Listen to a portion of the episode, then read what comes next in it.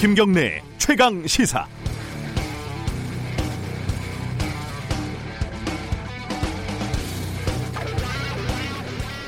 어제 프란치스코 교황이 집전한 부활절 미사는 2020년 코로나 시대의 정점을 알리는 쓸쓸하고 비장한 선언같이 보였습니다. 어, 극소수 관계자들을 제외하고 신자들이 참석하지 않은 적막한 공간에서요. 교황은 암흑과 공포 그리고 인류의 희망에 대한 메시지를 타전을 했습니다.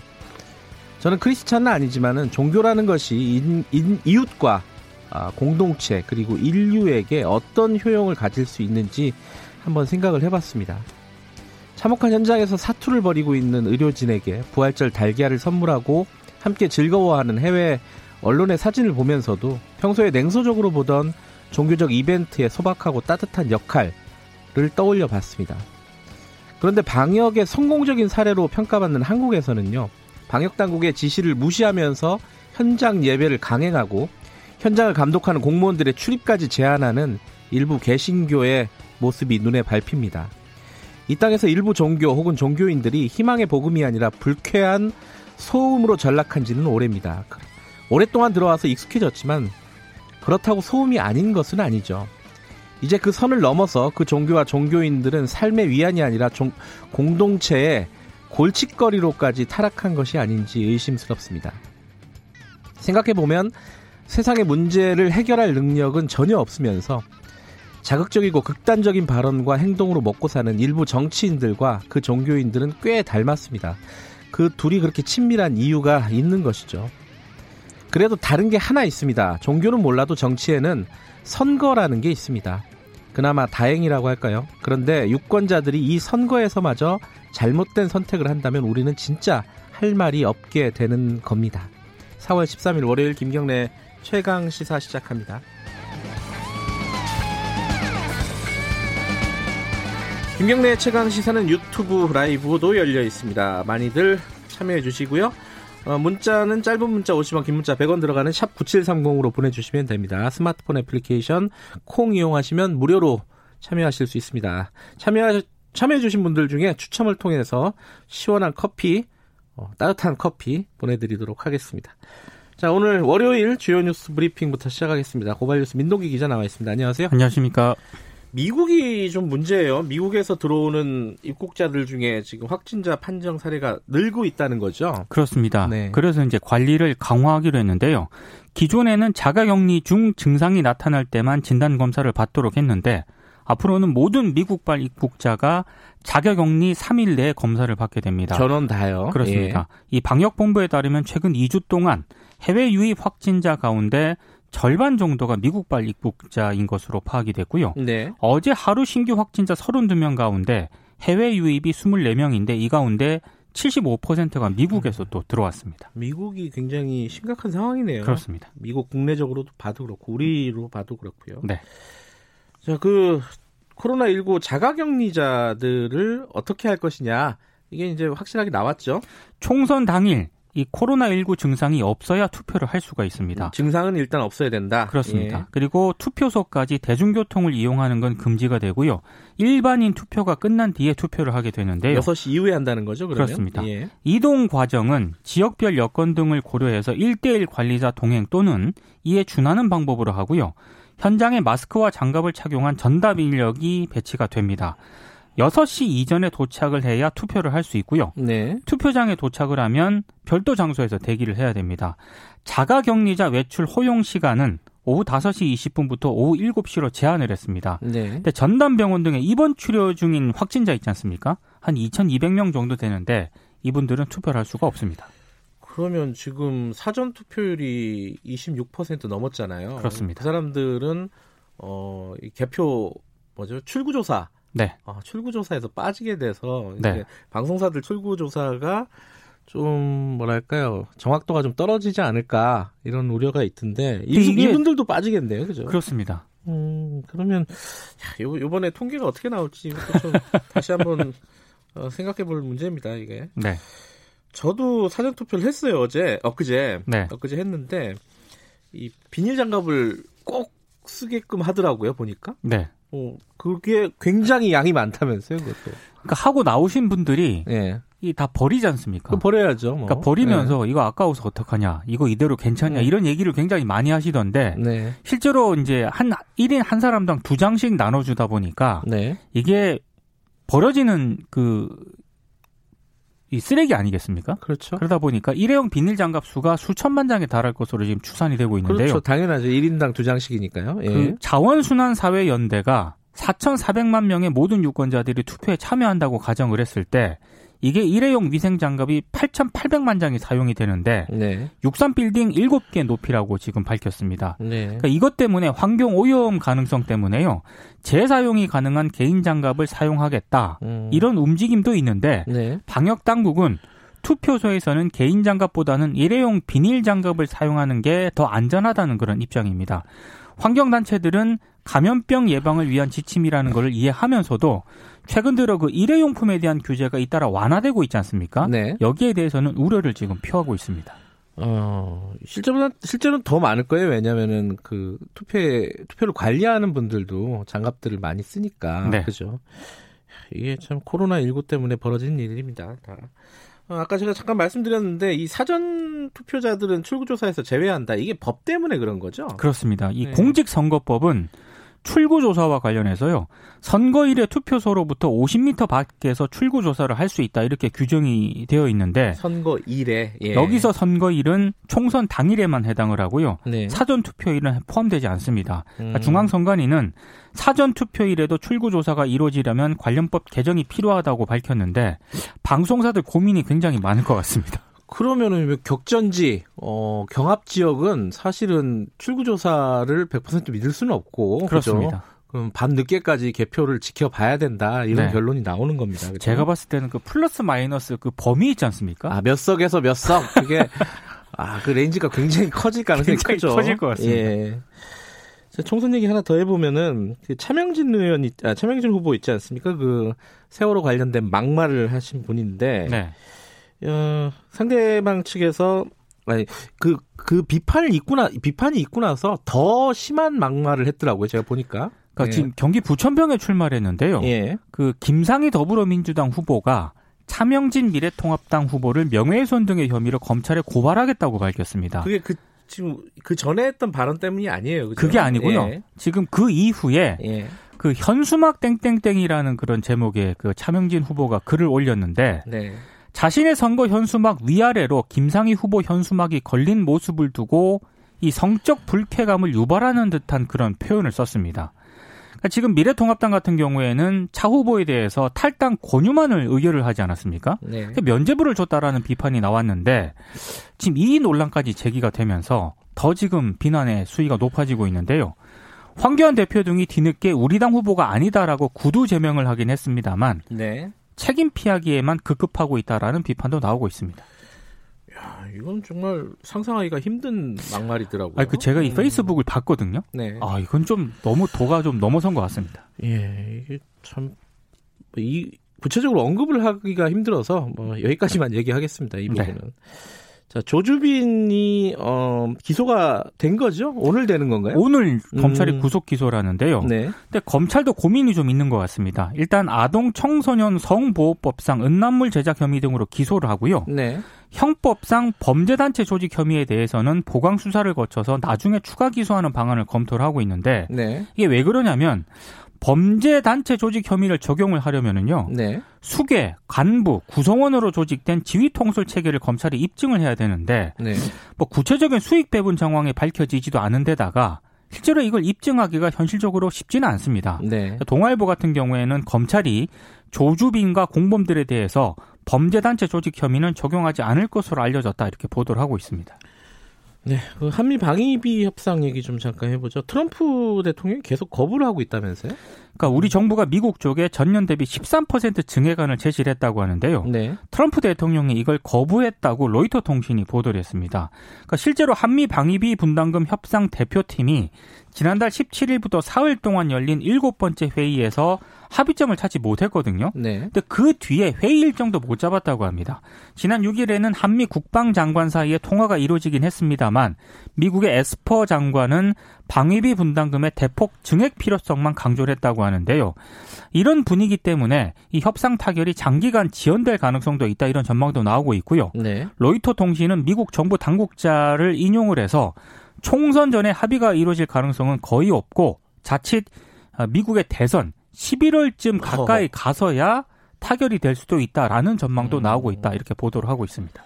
미국은 지금 급할 게 없다. 뭐 이런 뜻으로도 읽히네요. 그런 것 같습니다. 예, 여기까지 듣죠. 고맙습니다. 고맙습니다. 아, 뉴스 브리핑 고발뉴스 민동기 기자였고요. 어, 지금 내일 모레가 총선입니다. 그래서 오늘부터 어, 내일까지는 계속 총선 특집 형태로 좀 이어갈 예정입니다. 잠시 후 잠시 후 1, 2부에서는요. 어, 총선 판세를 어, 집중적으로 분석을 해보는 시간 좀 가져보겠습니다. 오늘 두 분 모셨습니다. 의제와 전략그룹 더모아의 윤태곤 실장 그리고 리얼미터의 김주영 이사와 함께 사이로 총선 완벽 분석 한번 해보겠습니다.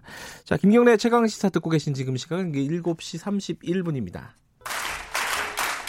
최강 시사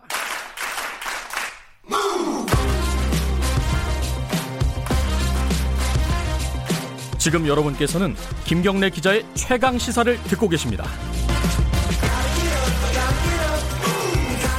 네, 내일 모레입니다. 사이로 총선. 자, 막판 어, 표심 어디로 향할지 이게 관심사 아니겠습니까? 사전 투표가 지난 금요일 토요일 어, 시행이 됐는데 무려 26.69% 역대 최고치를 기록을 했습니다. 이게 이제 어디한테 또 유리할까? 뭐 각각 해석들이 분분합니다. 자기들한테 다 유리하다고 하죠. 당연히. 어, 마지막 막판 총선 어떤 방향, 향방 어떻게 될지 전문가 두 분과 함께 오랫동안 아니 집중적으로 좀 분석해보는 시간을 좀 가져보겠습니다. 1, 2부 어, 터서 지금 예- 방송할 예정입니다. 오늘 두 분 모셨습니다. 먼저 어, 윤태권 더모아 정치 분석 실장 나와 계십니다. 안녕하세요. 안녕하십니까. 그리고 어, 여론조사 쪽 얘기를 주로 해주실 김주영 리얼미터 리얼미터 이사님 나와 계십니다. 안녕하세요. 안녕하세요. 어, 사전 투표율이 요 정도로 될 거라고는 예상하셨나요? 그 윤태곤 실장님? 이 이번 선거하고 별개로요. 네. 사전 투표율이 계속 상승하고 있는 추세였어요. 아, 추세적으로도 상승하고 이게 있었어요? 제도적인 이제 음. 정착 과정이라고 보는 게 이제 첫 번째고, 그다음 이번에는 이제 애초에 이런 인식들이 좀 있었죠. 아, 코로나19 때문에 조금 낮아지지 않겠냐. 근데 낮아진다면은 이거 정치적인 그 이유를 빼고 코로나19에 국한해서입니다. 먼저 네. 말씀드리는 게 조금 자녀를 둔 3, 40대 여성층이 낮아질 것이냐. 음, 혹은 좀 코로나19로부터 좀 더 상대적으로 위험하다고 취약한, 하는 노년층이 예, 예, 예. 낮아질 것이냐. 음, 뭐이 두 가지를 조금 보고 있었어요. 근데 지금 데이터를 보면은 이게 지금 사전 투표는 연령대별 투표율이 안 나옵니다만은 음. 조금 직관적으로 볼때 아, 예. 그냥 다 많이 한 것 같다라는 음. 거죠. 그런 음. 거는 코로나19에서만 국한해 보자면은 최근에 확진자 수가 줄어들고 그리고 그쵸. 우리가 뭐 직장도 나가고 지하철 타고 뭐 움직이기도 하고 줄 서서 마스크도 사고 다 그랬지 않습니까? 네. 그러니까 이 선거 에 줄 서는 것이 그렇게 위험하다는 생각들은 다들 없었던 것 같아요. 코로나19에 음. 국한하면 그런 식이고 정치적으로 보면은 뭐 아까 제가 말씀드린 제도적 정착 과정도 있는 것이고 또 이런 느낌도 조금 저는 들어요. 코로나19를 통해 가지고 오히려 투표율이 상승하는 면이 있었던 것 같다. 이게 오히려요? 무슨 말씀이냐면요. 예. 우리가 사실 보면은 정치라든지 공공 영역에 별 관심이 없는 분들도 상당히 있긴 음, 있어요. 그렇죠. 뭐 정치하고 무슨 상관이냐. 그렇죠. 나 원래 예. 투표 같은 거 해본 적이 없다. 근데 이제 우리가 어, 확진자가 처음 나온 것부터 해가지고 두 달 반이 넘었는데 코로나19를 통해 가지고 계속 뉴스에 노출되고 질병관리본부라든지 네. 또 기초단체에서 계속 뭐 문자 보내면서 이래라 저래라 하는 네네. 것도 있고 공공 영역이 나하고 상관이 높구나. 음. 라는 것도 조금 올라오지 않았나. 아. 그 다음에 정치적으로 보면은 그냥 여야 지지층 다 많이 투표하고 있는 것 같아요. 그러니까 어, 그 말씀이 좀 의- 의미가 좀 있네요. 이게 코로나 19가 오히려 정치적인 관심이라든가 사회와의 연관성 이런 것들을 그렇죠. 더 높였다. 네.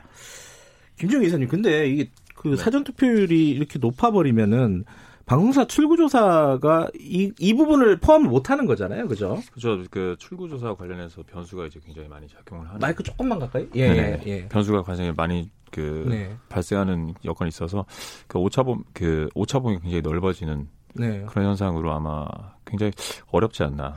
근데 애초에 이제 이거 여론조사 기관에서도 그 뭐- 뭐랄까요 출구조사 같은 거 설계를 할 때이 네. 사전 투표를 이제는 어 뭐랄까요 넣어야 되는 거 아닌가요? 어떻게 되는 거예요 이거는? 네, 뭐 그거 관련해서도 지금 여러 가지 그 여- 여론조사 업계에서 이제 이슈가 있고 예. 거기에서도 이제 논의한 다음에 다음 선거에서는 아마 적용되지 않을까 싶습니다. 현실적으로는 좀 어려운 부분이 그러니까 이게 있죠. 출구 조사라는 게 예. 투표장에서 일정 거리 50m? 바로 바깥에서 예, 이렇게 예.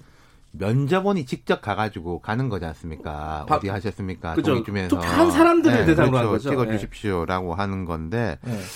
이 코로나19 때문에 약간 어려운 것도 있을 것이고 그리고 그렇죠. 출구 이거 뭐야 사전 투표에다 적용하기에는 사전 투표는 관외 투표도 상당히 많잖아요. 아무 데서나 할수 그렇죠. 있죠. 네, 투표를. 그러니까 그거를 이제 조사하기가 좀 어려우면 물론 그 여론조사 기관에서는 이번 같은 경우 지상파 3사가 항상 같이 합니다. 네. 맞아도 같이 맞고 틀려도 같이 틀려야 되니까.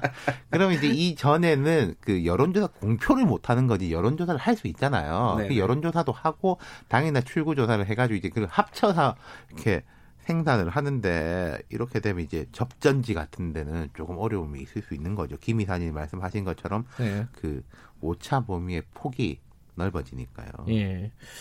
어, 지금 이제 투표율이, 사전 투표율이 이렇게 높았다. 이건 이제 26.69%. 그, 대선보다 높은 거잖아요, 사실은. 네, 물론 계속. 추세적으로 높아왔다. 이것도 있는데, 그럼 이제 이걸 가지고 해석을 하지 않습니까? 아, 이게 정권을 심판하는 분노가 높아졌기 때문이다. 혹은 뭐, 우리의 그렇죠. 지지층이 이제 결집을 한 거다. 이게 각각 나름대로 자기들이 해석을 해요.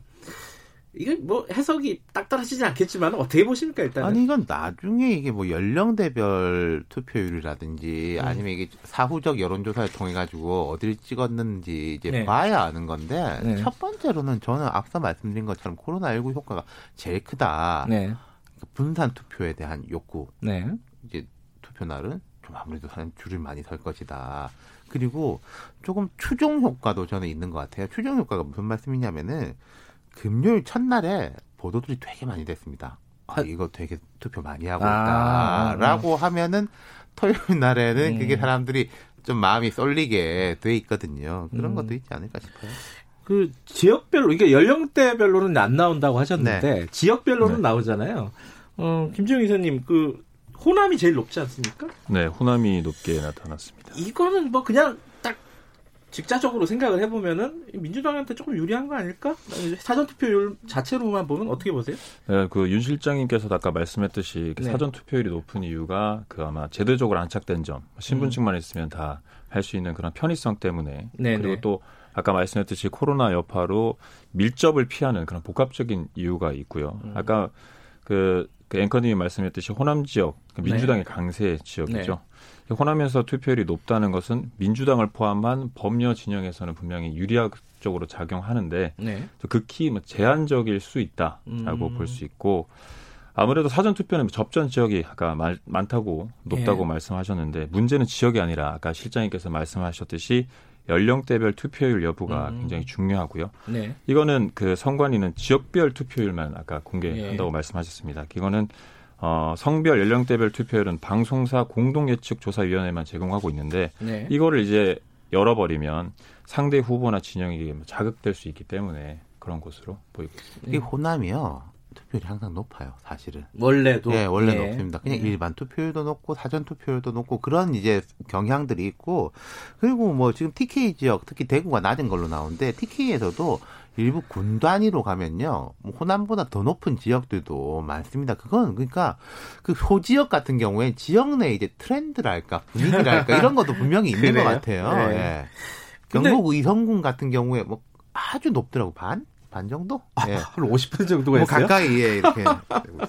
그렇군요. 이 근데 수도권 겨- 같은 경우에는 어 조금 차이가 있어요. 서울 같은 경우는 평균보다 좀 높고 인천 경기는 좀 낮아요. 이게 원래 그런 거예요? 아니면 요번에 좀 특별한 겁니까? 뭐 사전 투표율이 낮다고 하는 거는 이제 부동층, 이제 관망자들이 좀 많다는 이유로 음. 해석될 수 있는데 네. 어, 접전 지역에서는 이렇게 부동층의 향배가 굉장히 승부를 가늠하는 곳이 많습니다. 특히 뭐 수도권 같은 경우는 그런 지역이 많다고 이제 분석되어집니다. 음, 수도권은 어, 격전지가 많아서 격전지가 많다는 거는 어, 사실 이제 양강이 어, 집결을 한다는 거잖아요, 네. 그죠? 근데 이게 보면요, 저희가 이제 인천 경기는 조금 낮다 이렇게 말씀드렸는데 호남이라든지 좀 이제 농촌 지역을 빼놓고 보면은 그게 낮은 것도 아니에요. 이 낮음의 이 정도가 평균보다 뭐 약간 낮고 높고 그렇죠. 이런 정도기 때문에 이게 딴 데보다 많이 낮고 높고는 아니니까 크게 음. 뭐 의미 부여하기는 어렵다. 음. 저는 그렇게 봅니다. 그리고 요번에 어, 사전 투표율이 이렇게 높은 걸 보면은 그냥 상식적으로 생각해도 본 투표율까지 높아질 것이다. 투표율이 상당히 높을 것이다. 이렇게 예측은 할 수 있겠죠. 어떻게 보십니까? 저는 이제 여론조사 회사에 있으니까 네. 수치로 말씀드리면 그렇죠? 네. 여론조사 결과로만 보면요. 그 한국갤럽 조사입니다. 예. 지난 예. 5일과 6일 개요부터 말씀드릴게요. 예. 전국 만 18세 이상 유권자 1,500명을 대상했고 표본 오차는 95% 신뢰 수준의 플러스 마이너스 2.5% 포인트입니다. 이번 선거에서 반드시 투표할 것이라 응답한 유권자는 79%고요. 네. 지난 2일 발표한 1차 유권자 의식 조사 당시 반드시 투표하겠다는 응답한 비율 72.7%보다 6.3%포인트 높은 결과가 나왔습니다. 네. 연령대별 적극 투표 의향이 모든 연령층에서 상승을 했습니다. 18세에서 29세 60.4%, 30대 75.6%, 40대 84%, 50대 80.3%, 60대 86.6%. 네. 70대 이상 90.9%가 나왔고요. 가능하면 투표할 것이라 응답한 사람은 15.1%로 선관위가 이번 국회의원 선거에서 투표 참여 의향 있는 사람을 총 94.1%로 집계했기 때문에 네. 아까 코로나 변수도 있긴 하지만 투표율이 지난 총선보다 떨어지지 않을 것이다. 비슷하거나 아니면 60%에 근접할 것이라는 그런 조사 예측 결과가 나왔습니다. 지난번이 58% 58%였어요. 그리고 이 투표율 자체가 어, 사전 투표 실시하고 더불어 가지고 2014년경부터 올라오는 추세예요. 그러니까 물론 이게 투표율이 대선이 높고 그다음 총선에 지방선 총선 그다음 그다음 지방선거 그다음 그런 그렇죠. 거는 예. 있습니다만 전반적인 투표율 자체가 올라가는 추세다 그렇게 말씀드릴 수 있어요. 아까 저기 연령대별로 보면은 네네. 그 투표 참여 의사 네네. 그 투표를 하겠다. 예. 그러면 3040이 몇 퍼센트라고요? 30, 30대가 75.6%, 40대가 84.4%. 음, 60대 이상은 어떻게 되는 겁니까? 60대는 80. 86.6%, 70세 이상은 90.9%. 근데 이게 90. 그것도 봐야 됩니다. 지난번에도 이런 조사를 했을 거 아니겠습니까? 4년 네. 전에 투표 분명히 하겠다라고 응답한 거하고 실제 투표하고의 갭이 분명히 있을 거 아니에요. 당연하죠. 예. 연령대별로 그 갭의 차이들이 좀 있어요. 그래요? 어떻게 다죠? 그 노년층은 차이가 상대적으로 적은 편이고 아, 하면 한다 한다고 예, 했던 사람들은 3, 대부분 40대는 한다. 조금 높은 편이고 음. 그건 이게 투표 행위에 대한 걸 이제 좀 윤리적인 질문으로 생각하는 경우도 있는 것 같아요. 음. 그러니까 이건 뭐 시민의 당연한 의무다. 뭐 이제 음. 이런 식으로. 예. 근데 아까 말씀드렸지 연령대별 투표 참여율은 네. 이제 또 낮아 뭐 자녀들 때문에 낮아질 것이다라는 전망도 있는데 예. 얼마 전에 있었던 그 미래통합당의 그런 막말 3040에 예. 대한 한 후보의 그런 아 세대 비하 발언이라고 네, 3040이 예. 아마 투표율이 더 높아지지 않을까라는 아. 예측도 조심스럽게 보고 그런 말 한마디에 이런 이런 투표율이 달라질 정도로 민감한가요 유권자들이 어떻게 과거의 사례는 어때요? 이건 결국 이제 사후적으로 예, 평가할 그렇죠. 있는 건데요. 예. 저는 심판 정서보다는 포기 정서가 좀 있는 게 있다고 봐요. 포기 정서 오히려 그렇죠. 어... 이게 무슨 말이냐면은 이걸 심판하러 내가 이제 가야지 하고 안 할 사람이 간다기보다 예. 이 중간에서 내가 이제 이쪽을 한번 찍어 볼까 생각하다가 이쪽에서 이제 안 좋은 게 터지면은 포기한다는 거죠. 음, 투표 행위를. 실망하면은 오히려. 예, 그러니까 우리 예. 걸 까먹는 게 많아요. 상대 음. 걸 올리는 것보다. 아하. 그 일종의 좀 정치 혐오를 자극하는 그런 발언이라고 그렇죠. 볼 수도 이게 있겠네요. 그러면. 보면은 옛날에는 뭐 막말도 전략이 있다. 그래가지고 약간 보면 계산된 막말들도 있긴 있었어요. 우리는 음. 결집시키고 상대는 포기시키는. 음. 근데 요즘 나오는 막말들을 보면은 아 이번에는 좀 계산된 막말이라기보다 계산된 발언들이 좀 있어 보이는데 그건 뒤에 말씀드리기로 하고 네. 흔히 우리가 이제 막말이라고 하는 것을 보면은 그냥 뭐 생각이 별로 없거나 이제 네. 이거는 선거를 하는 기재를 나 할 말 하러 나왔다. 네. 이런 생각하는 분들도 있거든요. 네. 네, 당선보다는. 근데 요 이제 투표율이 요 정도 어, 꽤 높을 거다. 어찌 됐, 어찌 됐든 간에 어, 높을 높아질 것이다라는 예측하에 여러 가지 이제 어, 몇 석을 얻을 것이냐 이 전망들이 나오는데 가장 이제 주말에 화제가 됐던 거는 어, 유시민 이사장 얘기입니다. 어, 180석 얘기를 했고 거기에 대해서 또 여러 가지 뒷말들이 좀 있어요. 이 유시민 이사장이 얘기한 180석은 어떻게 보십니까? 지금 평론가로서는 어, 뭐 본인이 강인 가능하다고 생각하면 가능한 건데 근데 요 뒤에 유시민 이사장 말한 뒤에 이제 조금 뭐 여권에서 이제 아이 그런 거 아니다라고 이제 조금 네. 견제를 했지만 그 앞에 비슷한 뉘앙스들의 발언들이 있었어요. 예를 들어서 이해찬 대표가 한 말을 보면은 숫자는 그냥 뭐 130 플러스 알파 뭐 과반 가능 이런 말을 했는데 정부에서 다 좋다 그랬어요. 음. 그거 합쳐 보면은 이렇게도 나올 수 있다는 거. 이게 두 가지 건데 지금 여당이 이제 좋은 분위기를 탔다. 음. 그래서 이거는 이제 그 밴드웨건 효과라고 하죠. 밴드웨건이라는 게 마차가 이렇게 가면은 뒤에서 그 마차 따라간다. 음. 그 하멜린의 피리 부는 하나의 이제 이런 효과 같은 것인데 그렇다면 이제 대세를 굳힌다. 음. 그래서 우리 쪽으로 대세를 굳혀가지고 상대 측을 조금 자포자기 내지는 포기하게. 그러면 이 야권 유권자들이 볼땐 아니 내가 한 표 던져봤자 별 소용 없겠구나 중도 보수 네. 정도 되는 분들이 그런 걸 조금 겨냥하는 것도 있는데 항상 이런 거는 양면적인 거예요. 거꾸로 역결집할 수가 음. 있는 거죠. 그렇죠. 네. 너무 오만하다 뭐 네. 이런 네. 얘기를 들을 수도 있는 거니까. 근데 이제 180석 얘기 나오고 근데 당에서는 어, 민주당에서는 130 플러스 알파 얘기 나오고 미래통합당은 110 플러스 알파. 이게 여론조사 지금까지 지금 뭐 그 이후에도 하겠지만 공표는 할 수 없으니까요. 지금까지 여론조사에 기반을 해서 봤을 때는 합리적인 숫자라고 보십니까, 김지영 기사님? 뭐 이렇게 예상 정말 그냥 예상이죠. 네. 그리고 뭐 어떻게 보면 전망이고 어떻게 보면 또 엄살일 수도 있는데요. 아 그래요? 네네. 어떤 것들은 네네. 엄살이다 네네. 숫자가? 엄살일 수도 음. 있는데 이렇게 뭐 한 어떤 당이 이렇게 너무 그제 과반을 넘게 차지한다는 그런 발언이랑 그런 음. 거는 어 자기가 지지하는 그 핵심 지지층의 결집력마저 이제 흐트러뜨릴 그런 결과가 있고 네. 또 보수층의 결집 아까 말씀드렸을 역으로 이제 작용할 수 있는 그런 모멘텀을 제공할 수 있기 때문에 네. 그런 말들 그런 예상은 이제 비교적 좀 삼가하는 게 음흠. 좋을 것 같다라는 그게 음 이런 숫자가 나온 적이 있느냐 우리 한번 짚어볼 수 있는 거잖아요. 아 과거에 네, 그러니까 이 이러면? 민주화 이후로만 우리가 짚어봐가지고 예. 이제 민주화 이후 13대 총선 이후인데 18대 총선이 좀 유사했어요. 그 당시 그런가요? 이제 한나라당이 단독으로 153석, 그다음 무소속 또 상당히 많은데 무소속은 괄호 열고 그때 친박 무소속 연대라고 있었습니다. 네. 뭐 김무성 이런 분들이 공천 이 친이 공천 때문에 탈락했다가 이제 나 지역에서 붙었고 친박 연대가 당시에 있었고 여기를 합치면은 180 아. 나왔죠. 거기다 또 그때는 이제 자유선진당도 있었어요. 아. 합치면 200 정도 나왔나 범보수가. 그때가 왜 그랬냐면은 그 2007년 대선에서 이명박 후보가 정 정동영 후보한테 530만 표 차이로 압승했지 않습니까? 그랬죠. 2007년 12월에 대선이 있었어요. 2008년 2월에 대통령 취임식을 하죠. 4월에 총선이었어요. 이게 거의 취임 직후에 이루어진 그렇죠. 총선이군요. 그때는 네. 이제 이명박 대통령이 압승하기도 했기 때문에 네. 거기에 대해 가지고 이제 편승 효과가 컸고 그 이후로는 뭐 어떤 당이 이제 많이 이기고 이런 건 있었지만 과반을 한 경우는 있습니다. 과반이라는 게요. 양당 구도가 강해지면은 과반 할 수 있어요, 항상. 음. 근데 180 뭐 이렇게 나온 적은 없고 거의 이제 찾아보자면 법녀가 그 180을 한 거는 2008년 18대 총선 경우가 있긴 있다. 예.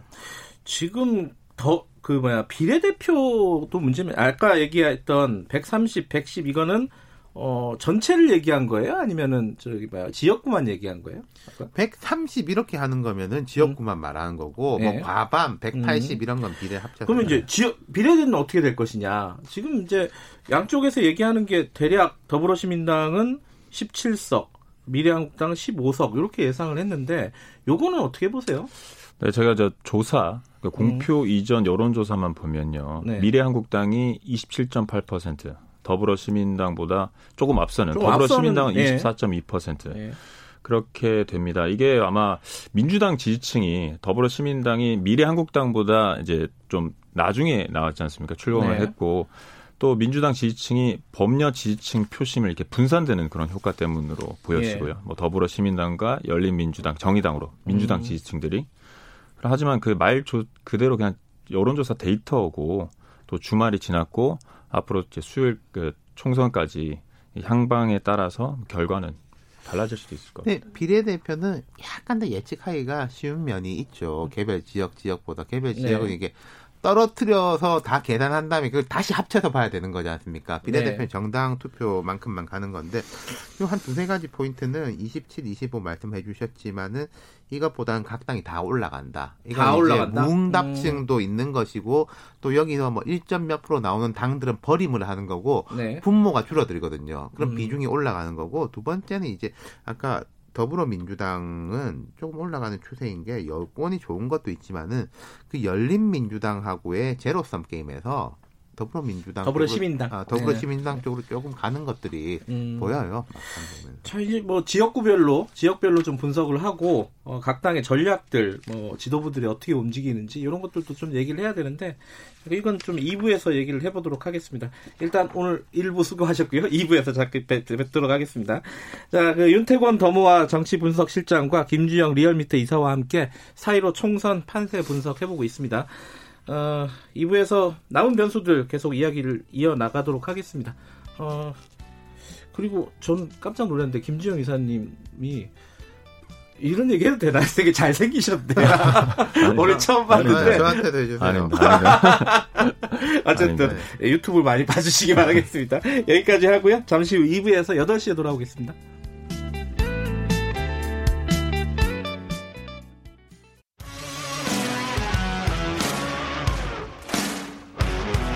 탐사보도 전문 기자 김경래 최강 시사. 네, 김경래 최강 시사 2부 시작하겠습니다. 어, 사이로 총선 마지막 판세 분석 어, 두 분과 함께하고 있습니다. 윤태곤 더모아 정치분석 실장님 그리고 김주영 리얼미터 이사님 두 분과 함께 막판 판세 분석하고 있는데요.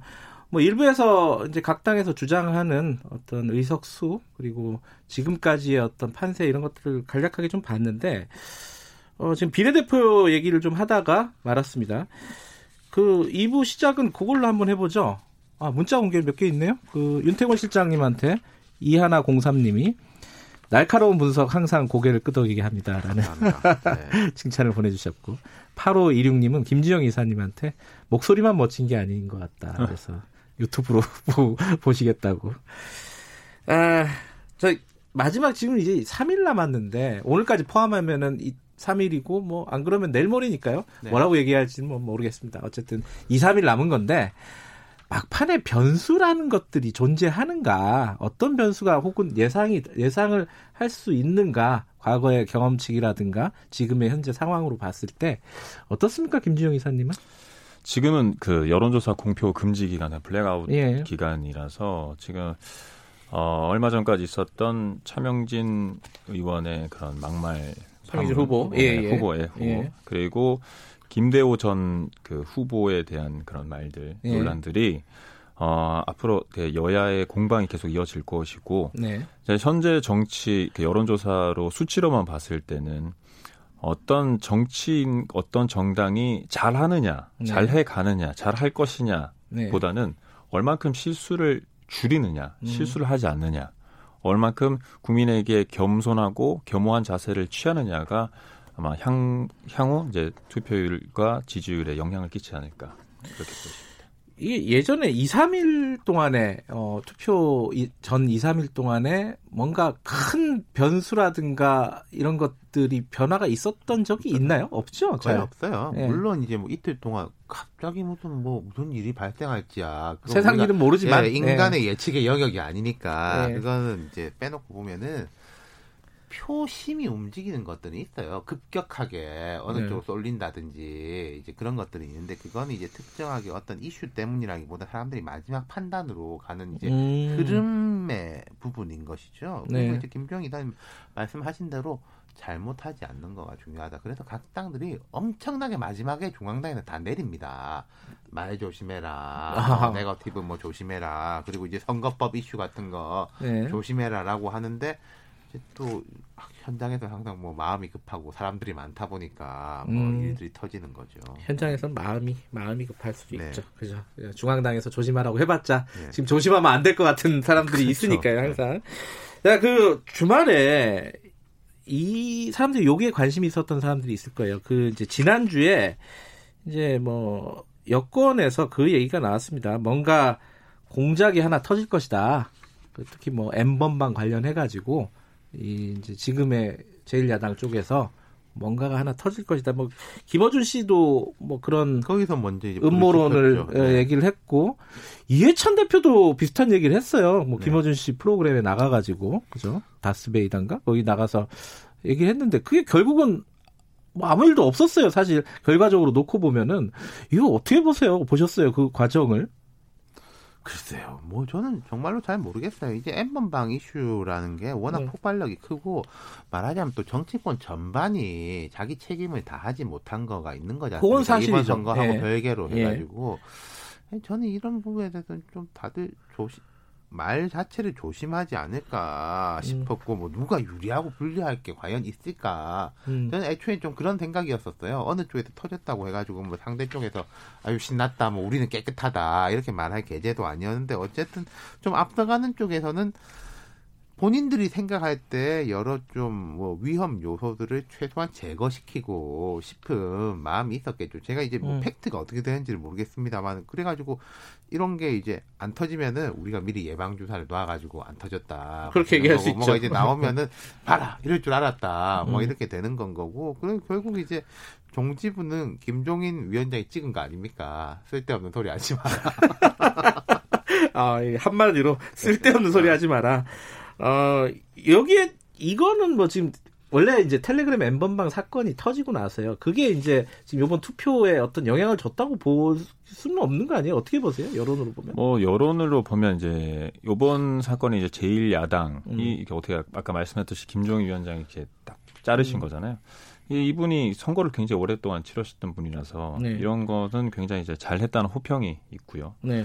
뭐 이렇게 언론 보도를 통해서 선대위에서 이제 뭐 이런 거를 이제 이슈화 시키자라고 뭐 말일도 나왔다는 그런 후문이 있는데 네. 뭐 결론적으로 이제 이걸 이슈해 봤자 지금 제일 야당에서 그 밀고 있는 밀고 있는 문재인 경제 실정의 포커스가 이제 흐려질 가능성도 그렇죠. 있기 때문에 아. 결과적으로는 이걸 하지 않은 그리고 아, 이게 네. 저는 애초에 어떤 정치적 유불 가치적으로 볼 때 정치적 유불로 접근하면 안 되는 거고요. 당위적으로 볼 때 이 사건 자체를 네. 접근한다고 해서 특정 쪽에 유리할 것인가? 이게 과거의 어떤 부정부패 이슈라든지 성추문 이슈하고 좀 그 디멘전 뭐랄까 차원이 좀 다르잖아요. 디지털 예. 성범죄이고 이게 지금 그 주범으로 잡히고 있는 사람들이 10대, 20대 네. 이런 사람들이고 이제 3, 40대가 이제 부하 내동해가지고 여기 소비자 노릇을 한 건데 네.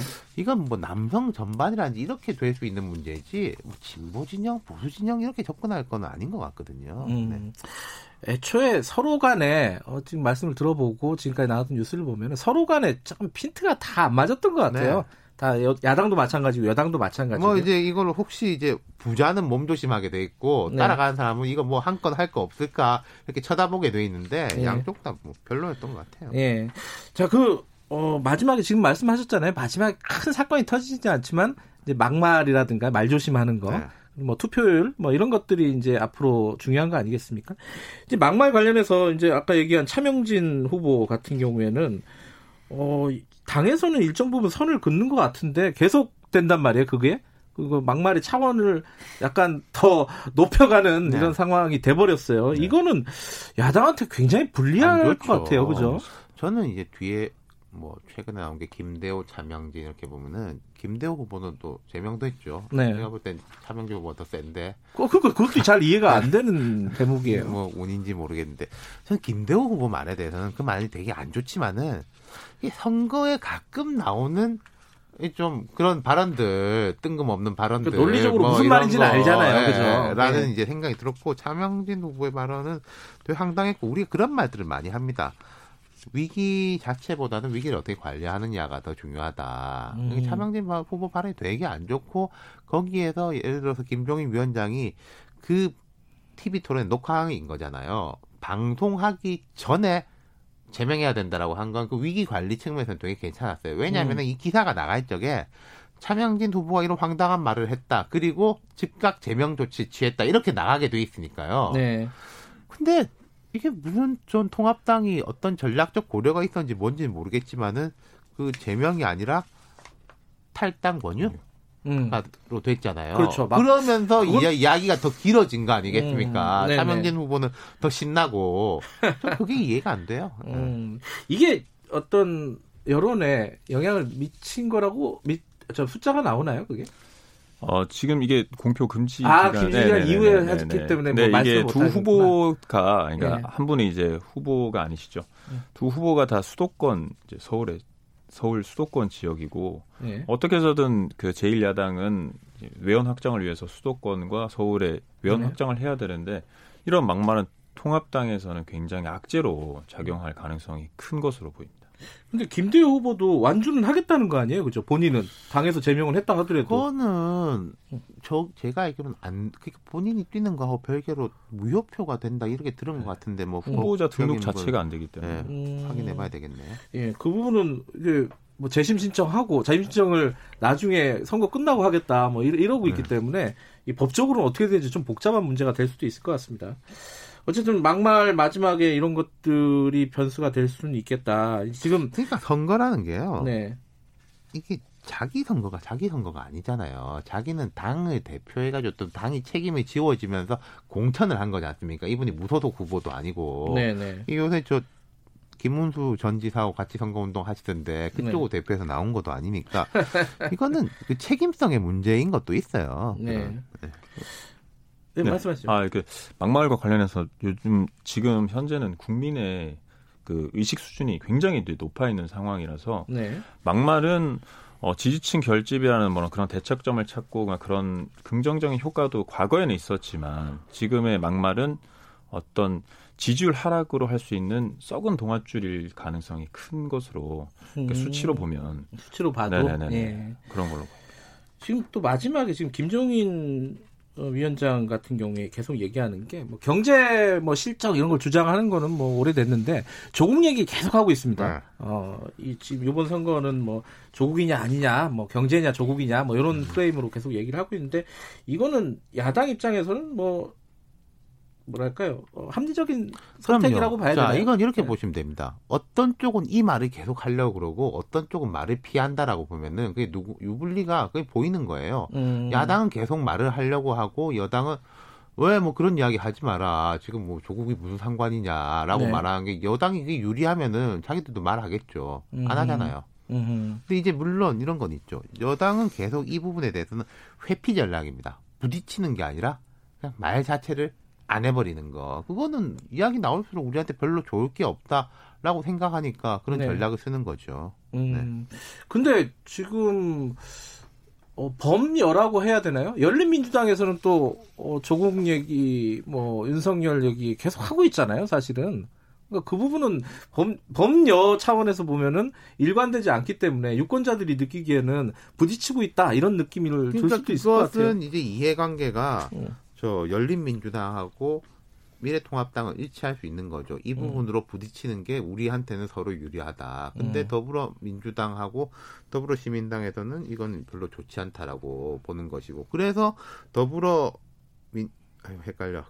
더, 더불어시민당, 열린, 열린민주당, 예, 열린민주당과 예. 그 민주당의 그 충돌이 벌어지는 점도 그 지점인 거죠. 그 음. 유불리에 대한 계산이 다르니까요. 네. 네. 뭐 이렇게 보면 열린민주당 같은 경우는 아까 말씀드렸듯이 조국을 이제 수호한 당이라고 정체성을 밝힌 상황이잖아요. 네. 근데 그 더불어 시민당과 민주당 입장에서는 조국 이슈가 있었을 때 대통령 지지율과 당 지지율이 어 창당 일에 최하점을 찍은 적이 있었기 음, 때문에 조국 사태가 네네네. 한참 시끄러울 때 네, 그래서 네. 아예 아까 실장님께서 말씀하셨듯이 아예 그냥 그 회피 기류를 나는 거죠. 아예 말을 하, 말을 하지 않는다. 음. 이렇게 두 당이 열린민주당과 이렇게 더불어 시민당이 이렇게 어떤 열린민주당에서는 득표 전략일 수가 있는데 네. 결과론적으로 보면 양당의 그러니까 감 그러니까 감표 요인이 될 수도 있을 가능성이 큰 음, 것으로 보이거든요. 그래요. 네. 그러니까 열린민주당에서 보는 타겟과 네. 민주당에서 보는 타겟이 일치하진 않죠. 그러니까 교집합은 있지만은 다른 게 크죠. 여집합이 있다는 거죠. 아, 여지, 그 부분 집합인 거잖아요. 네, 그러니까 네. 예를 들어서 열린민주당은 이 원래 이제 여권 지지층에서 좀 강한 음. 강성 지지층들을 계속 이제 호출해서 우리 쪽 가지고 오려고 하는 것이고 민주당은 어쨌든 확장적인 거잖아요. 네. 중도층까지 이제 바라봐야 되는데 이 중도층이 안 좋다. 근데 열린민주당 입장에서는 그건 원래 우리하고 상관없는 쪽이고 음. 우리는 우리가 가지고 올 수 있는 데를 계속 챙기겠다라고 보는 거죠. 그럼 선거 막판까지 이제 미래통합당이나 어, 미래한국당 같은 경우에는 윤석열 총장 뭐 얘기 그리고 조국 전 장관 얘기 계속 그럼요. 꺼낼 가능성이 높겠네요. 이게 음. 우리 방송에서 제가 몇 달 전에 이야기했던 것 같은데 조국 전 장관 이슈가 몇 달 전 기준으로 되게 총선까지 안 좋다라고 봤던 게 코로나 19가 없다면 지금 정경심 교수 등 재판이 계속 진행되고 있어요. 맞아요. 예. 거기서 뭐 누가 뭐 사실은 이랬다 저랬다 증언들도 이제 나오고 있지 않습니까? 예. 그런 게 노출될수록 여당한테는 좋을 게 없어요. 예. 무조건 예. 무조건입니다. 근데 코로나19 때문에 다행히 가려져 있는데 네. 이거 열린민주당이 자꾸 이걸 자극하는 거는 여당 전체로 볼 땐 좋지 않은 거죠. 네, 어, 전국적인 상황 좀 잠깐 살, 살펴보죠. 지금 주, 앞으로 보니까 민주당은 지금 보면 전국 각지로 막 어, 뭐랄까 유세 지도부들의 네. 유세가 막 넓혀져가는 분위기고 또 이 어, 미래 미래통합당 같은 경우는 수도권을 굉장히 중시하는 것 같아요. 이게 뭐 어떤 전략의 차이가 있을까요? 그렇죠. 특히 어, 이낙연 후보하고 황교안 후보의 발, 네. 발을 보면은 이낙연 후보는 뭐 충청도 갔다가 최근에도 네. 뭐 많이 이제 다니고 황교안 후보는 주로 서울 중심지, 뭐 네. 청계천, 광화문, 종로구 옆쪽으로 이렇게 있는 건데 거기서 보이는 거죠. 이낙연 후보가 일단 여유가 있다. 두 사람 간의 경쟁에서 음. 볼 때는 이낙연 네. 후보 쪽에서는 종로는 좀 되게 안정적으로 간 것 같다. 여기는 이제 격전지가 아니다. 이렇게 판단을 하는 거고 황교안 후보는 계속 그 주위에 붙어 있는 것은 여기서 좀 좋지 않다. 이걸 네. 보여주는 거겠죠. 다른 어떤 곳들은 분위기가 어떻습니까? 지금 수도권 어떤 격전지라고 하나, 하나요? 여론조사 기관에서는 네, 수도권만 네. 보고 놓으면 이제 네. 공표 이전의 지지율로 이제 세부 분석을 해보면 민주당은 43.9% 나오고요. 통합당은 28.9%로 각각 나오거든요. 이, 이거는 조사 개요 말씀해 주셔야 됩니다. 아, 이거 조사 개요는 네. 저 지금 제가 없는데 아, 어, 디 기관이에요? 예, 리얼미터고요. 아, 리얼미터 홈페이지랑 예, 예, 여론조사 심의위원회 홈페이지에 등록돼 있고. 아, 우리 저희 PD가 화, 확인하실 겁니다. 예, 예, 예. 아, 이건 제가 그러면 두루뭉실하게 얘기를 했어야 되는 거예요. 그, 렇죠 네. 지금 방금 실수하신 네, 네. 아, 제가 너무 데이터를 많이 갖고 와가지고. 예, 예. 예, 예 계속 말씀해 주시죠. 네. 예. 뭐, 제가 전체적으로 253고 선거구를 봤을 때 서울, 경기, 인천 뭐, 49, 예. 59, 인천 13곳, 뭐 121곳에 이제 걸려 있잖아요. 네. 당을 보면 사실 제3당 후보는 사실 좀 미약한 상황이고 네. 그 거대 양당이 맞대결하는 그런 음. 성격인데 강남 3, 통합당은 강남 3구, 강남 벨트와 경기 접경 지역에서는 다소 강세를 보이고 있는데요. 네. 그런 이외에는 거의 다 민주당이 좀 우세하거나 약간 음. 앞서는 그런 결과가 나왔습니다. 네, 이번 네. 아, 예. 예. 이번 총선은 어, 강점 지역은 얼만큼 더 강하게 그리고 음. 접점 지역은 미래통합당이 여당이 정부 여당인 민주당에게 얼만큼 그 쫓아가느냐 음. 그가 아마 중요 키 포인트가 아닐까 싶습니다. 그러니까 음. 접점 지역은 재밌어요. 광진들은 계속 끝까지 붙어 있고 엎치락 뒤치락이 것이고 물론 오차 범위 내에서 보면은 뭐 고민정 후보 우세한 것도 좀 있지만은 근데 이제 동작을 같은 경우에는 조금 벌어지는가 했더니 나경원 후보가 다시 따라가는 거, 음. 이제 많이 붙어 있는 것들 그런 것들이 이제 보이는 거예요. 그러니까 여당이냐, 뭐 인물 경쟁력이냐라는 부분이 한쪽으로 딱 기울어지지 않고 음. 있다 그런 부분들은 그런 것들이 수도권에 꽤 많이 보여요. 뭐 수도권이 이제 가장 의석수도 많고 관심지 아니겠습니까? 네. 이번 수도권 이제 관심 지역 그 접 격전 지역 어떻게 표현해야 되나? 어쨌든 지금 많이 붙어 있는 지역 네. 여기는 좀 변수가 있을까요? 여기가 제일 궁금한 거잖아요, 사실 보는 사람 그러니까 입장에서는. 거기는 제가 생각할 때는 나올 건 다 나왔어요. 예를 들어서 뭐 고민정이냐, 오세훈이냐, 네. 이수진이냐, 네. 나경원이냐, 사람에 대한 거, 뭐 당에 대한 거 이게 다 나온 거고 결국 유권자들이 마지막에 이제 어떻게 정리를 하느냐 이런 음. 거겠죠. 거기다가는 아까 이제 뭐 차명 그 외부 이슈들 차명진 음. 후보의 막말 다른 지역입니다만은 뭐 어디 뭐 180덕이다 이런 것들이 복합적으로 영향을 미치겠죠. 음. 유권자들이 어떤 선택을 하느냐. 근데 이게 뭐 약간 쌀로 밥 짓는다는 소리랑 비슷한 아, 거잖아요. 이게. 이게 다 사실 저도 이 일을 한 지 오래됐습니다만은 좀 사후적으로 해석하는 것들이 그쵸. 많은 것이고 예컨대 어디에서 이제 51대 49로 어디가 음. 결정됐다고 한번 가정을 해보죠. 그거는 이제 사후적 해석이에요. 9회 말에 누가 이제 잠깐 실수를 해가지고 에러를 하나 했냐, 빗맞은 음. 안타를 쳤냐, 이런 거죠. 50대 50이면 뭐 붙어 있다고 보는 게 맞죠. 그러니까 제가 말씀드리고 싶은 거는 네. 누가 약간 이기, 이겨든지 지든지 간에 겸허해야 된다는 거예요. 이 음. 결과에 대해 가지고. 알겠습니다. 지금 방금 아까 김지영 이사님이 얘기한 여론조사는 리얼미터가 TBS 의뢰로 네. 4월 6일에서 8일 전국 14세 이상 유권자 1,509명을 18세, 대... 18세. 아 18세 네. 죄송합니다. 1,509명을 대상으로 조사했고요. 어 그때 당시에 나왔던 그 비례 대표 어, 비례 정당의 그 지지율이 미래한국은 27.8, 시민당이 더불어시민당이 어, 24.2, 열린민주당이 12.3, 이 정도 나왔습니다. 자, 지금 이제 다른 정당 잠깐 얘기해 보면요. 어, 더불어시민당하고 미래한국당 같은 경우에는 어떻게 될지 모르지만 어쨌든 지지세가 좀 결집하고 있는 분위기다. 근데 열린민주당, 정의당, 그리고 국민의당. 그렇죠. 여기가 궁금해요, 사실은. 3등 다운. 예, 네. 3등을 누가 하느냐. 그리고 지금까지 추세는 어떻게 되고 있느냐. 어떠, 어떻습니까? 김지영 이사님? 지금 현재 추세는 미래한국당이 더불어 시민당보다 약간 앞서고 있는 상황이고요. 네. 향후 이거는 뭐 제가 여론조사 입장에서 어떻게 격차가 더 벌어질 거냐, 좁아질 거냐라고 말하기는 제가 굉장히 음, 조심스러운 그렇고, 부분이고 아까 예. 윤 실장님께서 말씀했듯이 양당 모두 지지율은 올라갈 것이다라고 음. 이제 미리 이제 조심스럽게 예측을 하셨는데요. 지금 제가 그 대목에 대해서는 좀 말씀드리기 좀 음, 그런 상황이고 공표 이전의 조사에서는 그런 상황이고요. 네. 추세로는 각 정당들이 어 퍼센테이지로 보면 열린민주당의 그러니까 민주당 지지층이 열린민주당에 지지했던 사람들이 열 더불어 예, 더불어 예, 더불어 시민당으로 네. 약한 이거는 약 한 몇 퍼센트는 얘기가 되는 거잖아요. 네. 예, 약 한 약한 약간 7% 포인트는 옮겨가는 상황이고. 그렇게란 말이요? 네네네. 아... 공표 이전에 조사에서는 아... 그리고 정의당으로는 한 0.8% 가는 음... 그런 수치인 겁니다. 그러니까 음, 미래 한국당은요. 미래통합당이 가는 대로 가요. 제가 여러 번 말씀드렸지만은 미래한국당이 네. 크게 플러스 되는 것도 없고 마이너스 되는 것도 없고 미래 한국당 쪽에서는 막말 같은 것도 별로 안 나오고 있는 것이고 네. 견인하는 것도 아닌데 이제 여권 쪽에서는 거기 이제 제로섬 효과들. 음흠. 이제 더불어 시민당이 열린민주당 걸 얼만큼 이제 90열 가지고 이제 땡겨 올 수 있느냐의 네. 문제가 이제 첫 번째가 있고 그다음 두 번째는 아까 말씀하신 제3당을 누가 할 것이냐. 그러니까요. 3등 싸움 게 있잖아요. 그럼 이제 3당 후보가 3당이 있지 않습니까? 3당 네. 중에 2당은 범진보고 뭐 국민의당은 이 말씀에 대해서 어떻게 생각하실지 모르겠지만 어쨌든 범보수, 범야로 예. 분류가 되니까 일단 숫자적으로 볼 때는 범진보가 우세하죠. 전체 네. 흐름을 네. 맞다 가는 거니까.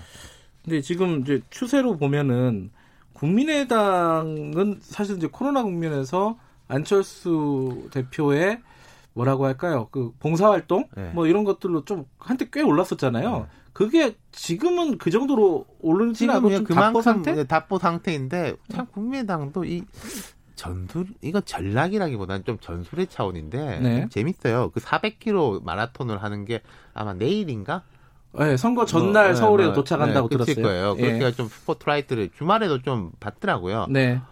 그런 효과들이 이제 있을 것이고 국민의당은 항상 제가 전에도 말씀드린 것 같은데 국민의당 자체가 잘하는 것보다 양당이 못 해주는 게 되게 도움이 되는 음. 당인데 뭐 이런 부분에서는 다른 당들이 좀 꾸준히 못 해주니까. 예.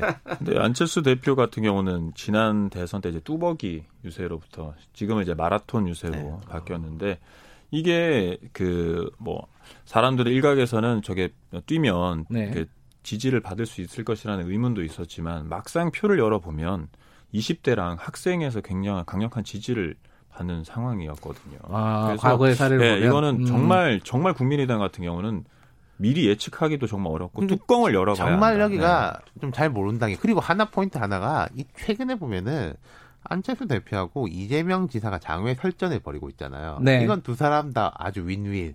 인 아. 거죠. 이재명 지사 입장에서는 총선 국면에 지사면은 별로 영향 그 존재감을 발휘하기 어려운데 이 존재감을 발휘할 수 있는 기회. 음흠. 또 안철수 대표 입장에서도 이런 문제로 이제 정책적인 걸로 두 사람이 충돌하는 거잖아요. 이 부분은 예를 네. 들어서 네. 제가 볼 때는 좀 고급한 논쟁이에요. 뭐 음. 눈살 찌푸리게 하는 막말이 아니라 서로 서로 좀 윈윈하고 있다 이렇게 볼 수 있죠. 그래요. 정의당은 어때요? 정의당은 지금 이제 선거가 다가올수록 그 거대 양당의 결집하는 효과가 있을 수밖에 없다 일정 정도 그렇게 치면은 정의당 입장에서는 좀 불리한 거 아닌가 지금 상황이 어떻게 보십니까? 윤, 윤 실장님 먼저 말씀해 주시겠어요? 정의당이 아주 안 좋다가 좀 바닥을 치고 올라온 느낌이 그, 런 느낌이 있었잖아요. 초심으로 돌아가겠다. 네. 이 네. 진보의 가치를 지키겠다라고 하는데 마지막에 오면서 또 약간 스탠스가 꼬이는 것이 지역구도 있고 네. 여기 이제 비례도 있잖아요. 비례를 생각하면은 그 정체성을 강화하는 게 맞는데 지역구에서는 결국 이제 뭐 심상정 대표나 이런 사람들이 당선되려면 1등을 해야 되는 거니까 네. 범여권 표를 가지고 와야 되는 거잖아요. 그러니까 이제 우리를 지지해야지 문재인 정부한테 결국 이제 더 좋습니다. 네. 라는 이야기를 하니까 그 두 가지가 메시지가 좀 분산된 느낌이 있어요. 두 개가 약간 이해가 상충되는군요. 그렇죠. 지역구와 비례 전략 네. 정의당 같은 경우. 정의당은 추세가 어떻습니까? 정의당의 지금 곤욕은 비례 연합 정당을 이제 연합을 할 때 정의당은 빠졌잖아요. 네. 거기서부터 네. 이제 기인한 것으로 보이는데요. 네. 정의당 같은 경우는 사실상 지지율로만 봐도 굉장히 막 아까 상승 이제 바닥을 찍고 올라오긴 해도 네. 굉장히 지금 답보 상태고 이건 정의당 같은 경우는 많이 힘든 상황이라고 말씀드릴 수 있습니다. 아, 지금 네. 이틀 남았는데 여론조사 얘기 간단하게 좀 여쭤보면요. 어, 대선은 여론조사 그나마 좀 편하잖아요. 근데 총선은 네. 어려운 거 아닙니까? 사실 여론조사. 어, 여론조사의 무덤이라고도 네. 하고 요번 여론조사는 어떤 부분을 시청자들이 아, 청취자들이 보, 주의 깊게 보셔야 되는 부분입니까? 과거와 좀 다른 부분이라든가 뭐 변수라든가 이런 것들. 뭐 지금은 변수가 코로나19 변수니까요. 네. 그리고 앞으로 지금 여론조사 공표 금지 기간이니까 양당이 어 아마 여당에서는 야당의 그런 막말 논란 음. 그거로 계속 이제 공격 아닌 공격을 할 것이고 네. 야당은 그걸 어떻게 대처하고 앞으로 어떻게 국민의 표심을 국민에게 이제 중도층을 어떻게 끌어들일 건지 외연 확보를 어떻게 할 것인지에 대한 그게 아마 관전 포인트인 것 같고요. 네. 미래통합당 지지층 지지율과 미래한국당 지지율에 그 저희가 자체적으로 조사는 하고 있지만 공표를 하지 않는 상황이라서 아마 그쪽이 더 세대별 지지율이 어떻게 달라질 것이냐. 음. 어떤 특정 세대가 얼만큼 더 지지를 한 각 정당이 하느냐가 굉장히 관전 포인트인 것 같습니다. 윤태호 시장님 저는 뭐 약간 업계 이야기를 업계에서 통용된 이야기를 드리자면은 요즘 이제 뭐 국민들이 워낙 세부적인 것에 대해서 관심이 많으시니까 흔히 이런 말 하잖아요. 여론조사하면 shy 보수 shy 야당이 있다. 그렇죠. 네. 맞아요. 있긴 네. 있는 게 근데 그게 얼마일지를 모르는 거죠. 네. 그래서 각 지역별 여론조사나 조사 기관들마다 유선전화 비중을 넣어가지고 네. 말하자면 보정을 하거든요. 음. 그거에 이제 얼마나 나중 결과적으로 얼만큼 하는 게 맞는지를 보시는 것도 하나의 이제 재미거리 음. 관전 포인트가 될 거예요. 이제 유선전화를 이제 넣어야지 좀 샤이 보수층을 집어낼 수 있다 이렇게 음. 보거든요. 오히려 네. 자, 이 내일 아 내일 모레 이제 6시 저녁 6시가 되면은 출구 조사 결과 딱 나오잖아요. 얼마나 믿어야 될까요? 아니 그러니까 그게 range가 쫙 나오지 않습니까? 네. 딱 하면은 뭐 116에서 153, 막, 예를 들어, 음. 근데 100에서 200, 물론 그렇게는 안 나오겠습니다만은, 그건 참 뭐 의미가 없어지니까. 알겠습니다. 네. 오늘 두 분 말씀 감사합니다. 감사합니다. 감사합니다. 예, 윤태곤 정치분석실장과 김주영 리얼미터 이사 두 분이었고요. 김경래 채널에서 2부는 여기까지고요. 잠시 후 3부에서 뵙겠습니다. 일부 지역국에서는 해당 지역 방송 보내드립니다.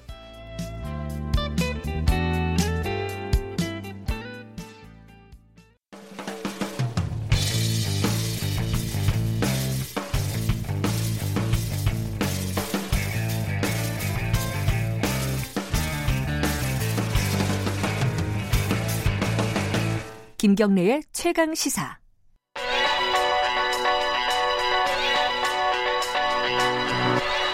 최강 시사 최한수의 눈. 네, 최한수의 눈. 최한수 경북대 경제통상학부 교수님 연결돼 있습니다. 안녕하세요. 예, 안녕하세요. 네. 아, 이 광고 하나만 하고 가죠. 이 문, 문자 참여 기다립니다. 짧은 문자는 50원, 긴 문자는 100원, 샵 9730으로 보내주시고요. 보내주신 분들 중에 추첨을 해서 시원한 커피 보내드리니까 많이들 참여해 주시기 바라겠습니다. 자, 오랫동안 기다리셨습니다. 네. 배달의 민족 얘기 좀 해보려고요. 그, 네. 배달의 민족 그 사태라고 할까요? 그게 네. 터지고 나서 저희들이 그쪽 배달의 민족 그 임원하고 인터뷰를 했는데 네네. 그때만 해도 뭔가 사과는 했지만은 어, 요금 체계 개편안에 대해서 물러서지는 않을 분위기였어요. 예, 예. 결국은 이제 전면 백지화 이게 사실 정액제에서 정률제 이제 퍼센트로 바꾼 거잖아요. 한 달에 예를 들어 얼마를 내던 거를 이제 몇, 퍼, 몇, 몇 퍼센트를 예, 뭐, 예, 정도, 예, 예. 가져가겠다 뭐 이렇게 바꾼 거 바꿨다가 이제 백지화를 한 건데 예. 뭐 결국 뭐 여론이 안 좋아서 백지화를 한 거죠, 그죠? 음. 그렇죠. 이제 일단 이게 제가 보기에는 네. 배민 측에서 네. 이, 이 문제가 이제 가격 전략의 문제가 아니라 네. 에, 정치 문제가 되고 있다고 판단한 것 같아요. 음. 그러니까 이제 뭐냐면 이제 원래 이제 수수료 변경 건은 제가 보기에는 아, 배민 혹은 이제 우한 형제라는 그 그룹의 기업의 어, 경영 전략을 수정한 거거든요. 네. 그리고 뒤에서 좀 설명하겠지만 사실 그건 아마 합병 탓일 거예요. 네. 근데 이제 제가 보기에는 그 경영진은 사실은 이제 복귀를 해야 돼요. 왜냐하면 이거 굉장히 잘못된 결과적으로는 잘못된 선택이 돼버린 거고요. 네. 특히 배민과 같은 기업, 그러니까 그 자영업자들이 자신 자신들의 되게 중요한 사업 파트너이고 네. 또 스스로 국내 기업이며 서민의 동반자임을 사실 강조하는 마케팅을 해왔잖아요. 그동안 배민이. 예. 그런데 이제 이런 기업들이 이렇게 의사결정을 한번 잘못 내리면 기업이 휘청해요. 음. 근데 기업이 이제 배민이 이제 성장하고 있는 과정에서 이런 그 결정이 치명적인데 음. 이제 문제는 그래서 이제 결국은 사, 사과를 한 거죠. 근데 이제 문제는 이재명 지사가 이제 이 문제를 공식, 공식적으로 언급을 했잖아요. 네. 이 문제가 이제 갑과 을의 문제가 돼버렸어요. 그러니까 기업의 의사결정, 그러니까 수수료 문제가 아니라. 예. 그리고 이제 이게 정치 문제가 되면서 결국은 공정위 합병 심사에 부정적 영향을 미칠 거라고 판단을 한 것 같아요. 음... 어, 그래서 이제 결국은 철회한 것 같습니다. 그게 이제 독일 딜리버리 히어로 예, 어, 예. 여기랑 이제 어, 인수합병을 하려고 지금 진행하고 있는 거잖아요, 그죠? 그렇죠. 이제 공정위 아마 신청한 걸로 알고 있어요. 예. 그러니까 딜리버리 히어로는 그 뭐 배달통 뭐 이런 업체들을 갖고 있기 때문에 예, 배... 우리나라 2, 3위 배달업 기, 배달 앱체들을 다 가지고 있죠. 네, 배달통하고 네. 요기요인가요? 예, 예, 예. 예 2등이 아마 요기요고 3위가 배달통으로 예. 알고 있습니다. 예. 고기를 이미 갖고 있는 곳과 배민이 합하면은 한 99% 된다면서요, 이게? 네네, 그렇죠. 그죠. 네. 근데 이게 그 그러면 애초에도 이 어, 인수합병에 대해서 비판적인 시각들이 많이 있지 않았습니까, 그죠? 그렇죠. 근데 네. 요번 사건으로 그 비판적인 여론이 더 높아질 것 같으니까 어, 서둘러서 물론 이제 빠른 결정이었는지 그건 평가는 해봐야겠지만은 어, 손을 들었다, 백기를 들었다 이렇게 뭐 해석할 수밖에 없는 상황이네요, 그죠? 네, 뭐 그건 뭐, 뭐 저뿐만 아니라 모든 사람들 시장 참여자들 예. 그리고 언론의 평가인 것 같습니다. 예. 근데 방금 아까 그런 얘기하셨잖아요, 가격 전략이었다. 예, 예. 근데 전략적으로 봤을 때는 배민은 이런 선택을 할 수밖에 없는 상황이라고 보신 거예요? 아, 예, 그렇죠. 그러니까. 음. 그 가장 큰 이유는요. 네. 아, 배민이 그러니까 배달앱 시장의 성장을 봐야 되는데요. 네. 그러니까 그 지난 한 7, 8년 사이에 배달앱 시장이 한 10배 정도 성장했어요. 그러니까 아, 2013년에 한 3,300억이었는데 네. 작년에 아마 3조가 넘었을 겁니다. 네. 근데 이제 거기서 배민이 어 최근에 계속 그 일종의 1등 사업 업체로서 어, 영향력을 확대하고 있었어요. 네. 그러니까 2014년 자료를 보면 배민이 45% 정도의 시장 점유율이었고요. 네. 6.25가 39%였는데 네. 2018년 19년 자료를 보니까 배민이 55, 뭐 69까지 올라간 자료가 있어요. 네. 근데 이렇게 성장률이 크게 증가한 데에는 왜 그랬냐면 배민이 2015년 8월에 그러니까 그전에는 사실 배민이 정, 아, 유율제를 썼어요. 근데 2015년 8월에 업주들 부담을 줄이겠다고 하면서 중개 수수료를 폐지한 적이 있어요. 아. 근데 사실 이거는 이제 뭐 업주들 그러니까 약간 뭐 믿지고 판단 얘기처럼 사실은 그 업주들 부담 줄이는 측면도 있었지만 이게 플랫폼 기업의 전형적인 전략이에요. 그러니까 뭐냐면 음. 어, 매출에 이렇게 하면 이제 매출액은 당연히 늘죠. 네. 업주들 부담이 줄으니까 많이 들어갈 거 아닙니까? 그리고 사람들이 많이 살 거고요. 네. 근데 동시에 순이익의 감소가 발생해요. 당연히 그러겠죠. 네. 근데 이걸 어떻게 메꾸냐면 외부 투자자 받아가지고 그러니까 외부 투자자들의 돈을 받아서 메꿔요. 음. 그리고는 시장 점유율을 올리죠. 그러면 음. 이제 기업 가치가 올라가고요. 네. 상당히 많은 IT 기업들이 이 와중에서 이걸 팝니다. 음흠. 그러니까 적, 적자가 나도 그런 기업을 사는 기업들이 당연히 있을 거 아니겠습니까? 네. 그러니까 이게 이제 배민의 전략이었는데 네. 문제는 2019년에 이제 딜리버리 히어로가 이걸 인수했잖아요. 네. 그리고 딜리버리 히어로는 2등, 3등 업체를 다 소유하고 있잖아요. 네. 그러니까 더 이상 사이즈를 키울 유인이 없는 거예요. 왜냐하면 어차피 제로섬 게임이잖아요. 네.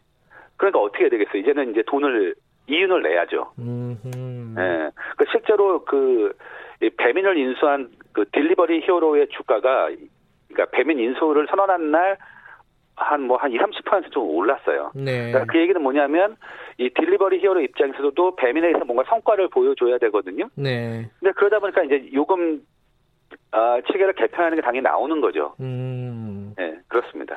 지금 그러면은 사실은 배민 같은 경우에는요, 우아한 형제들. 네네. 여기가 매출은 늘었지만은 아까 말씀하신 네. 대로 영업이익은 어, 상당히 정체되거나 이게 예. 일정 정도 어, 손해를 보고 있는 상황이었다면은 예. 이게 지금 사실 시장 논리로 보면은 이런 어, 요금 체제 개편이 어, 그 기업 입장에서는 어쩔 수 없는 측면이 있는 거네요. 그렇죠. 사실은 음. 우리가 기업이 이윤을 추구한다고 해서 비난할 이유는 없는 거잖아요. 예. 그러니까 사실 이번 논쟁도 자영업자 일종의 이게 이제 자, 자영업자들 분, 그러니까 예.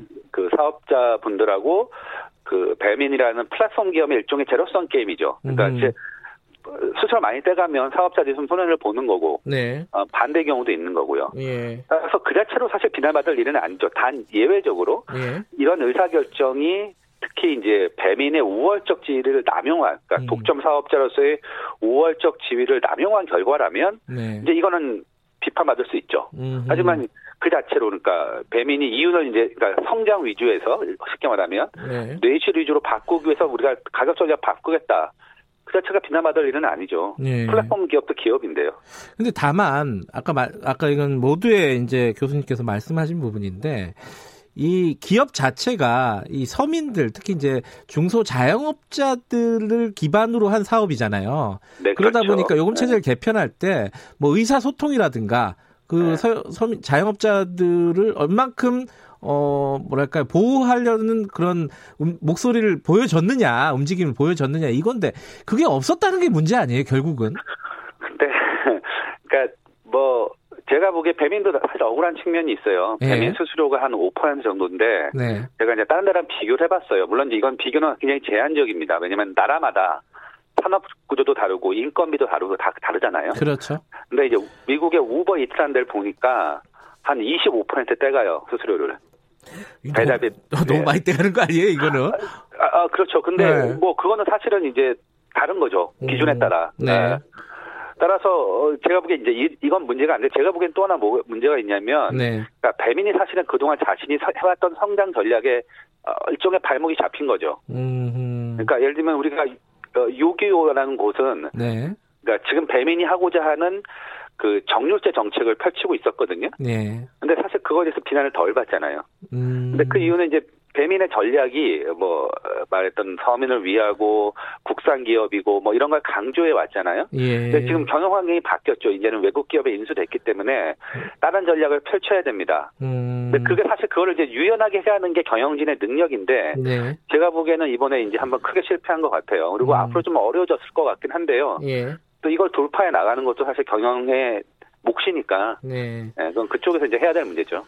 네, 여기서 이제 하나 변수가 나온 게 아, 아까 말씀하신 이재명 지사를 비롯한 이 공공앱을 만들어야 된다라는 목소리들이 나왔어요. 이제 왜냐면은 일정 정도 성공한 지자체가 있거든요. 그 예를 들어 군산 같은 경우에 네, 예, 그렇다고 하더라고요. 배달의 네. 명수라고 하는 어떤 공공앱 네, 예. 같은 걸 만들어서 상당히 이제 안착시켰다. 그럼 뭐 네.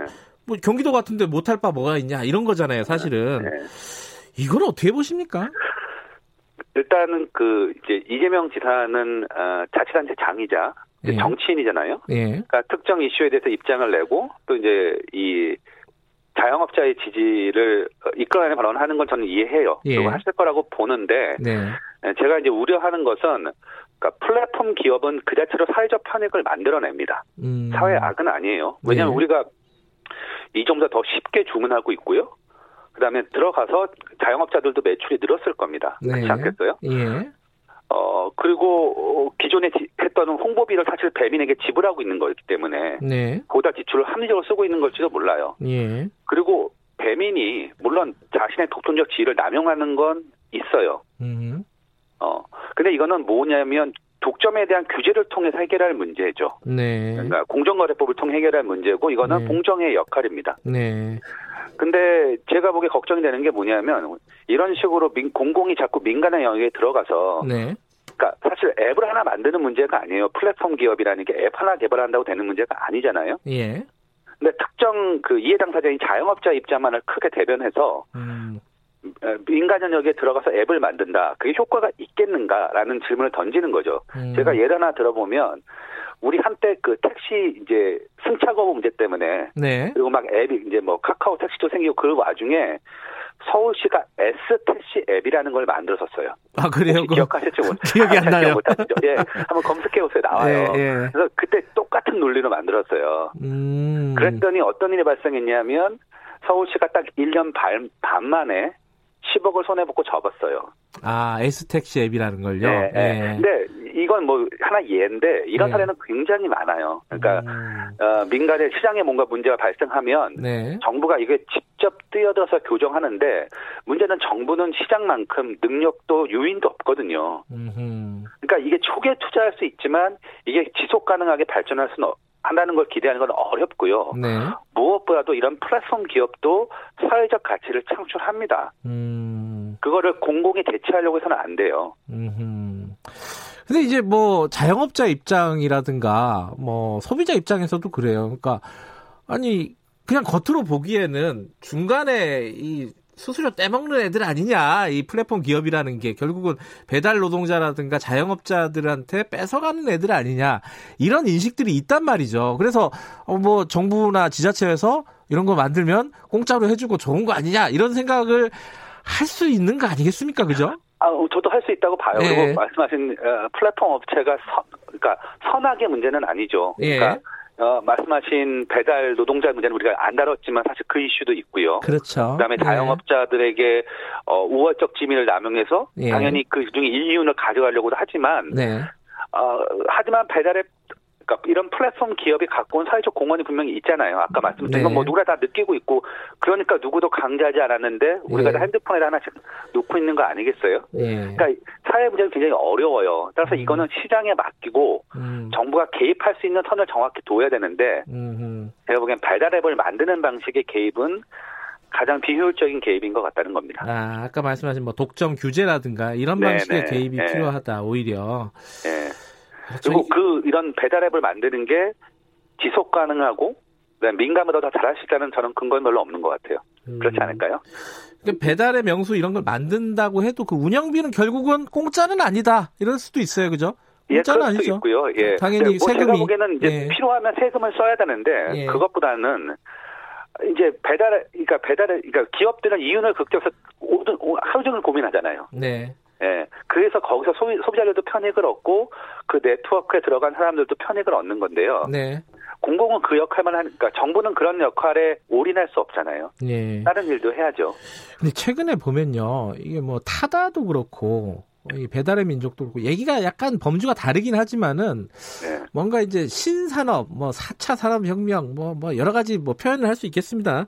근데 이런 기업 들이 발을 못 붙이고 결과적으로는 조금 어려워지는 거 아니냐 우리나라에서 이런 목소리도 일부는 있어요. 이건 어떻게 네. 생각하세요?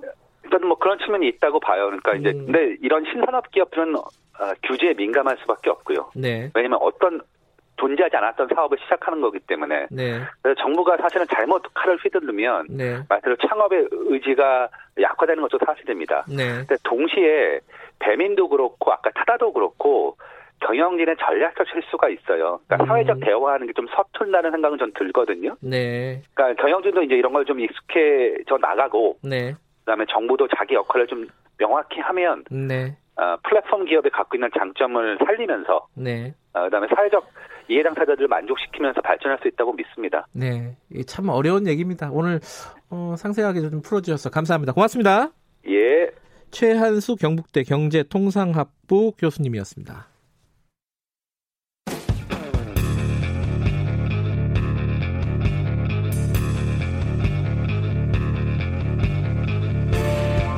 당신의 아침을 책임지는 직격 인터뷰 김경래 최강 시사 네, 코로나19 얘기 잠깐 해보겠습니다.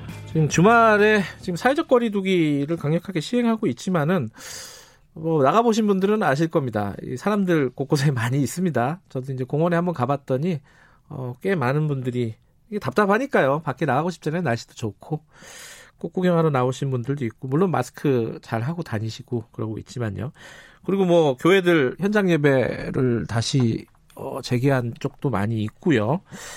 어, 클럽이나 이런데 집합 명령, 집합 금지 명령 이런 걸 내렸지만은 유사 영업장에는 여전히 인파가 몰리고 있습니다. 지금 이제 뭔가 코로나19 확진자나 이런 쪽이 어, 사그라드는 거 아니냐, 안정화되고 있는 거 아니냐 이런 어떤 마음이 있으셨을 것 같아요. 숫자만 보셔서 어, 전문가와 함께 진짜 그런 건지 어, 우려할 부분은 뭔지 좀 짚어볼게요. 엄중식 가천대 길병원 감염내과 교수님 연결돼 있습니다. 안녕하세요. 예, 안녕하십니까. 예, 숫자만 보면요. 코로나19 확진자 수가 뭐 30대, 30명대로 줄었습니다.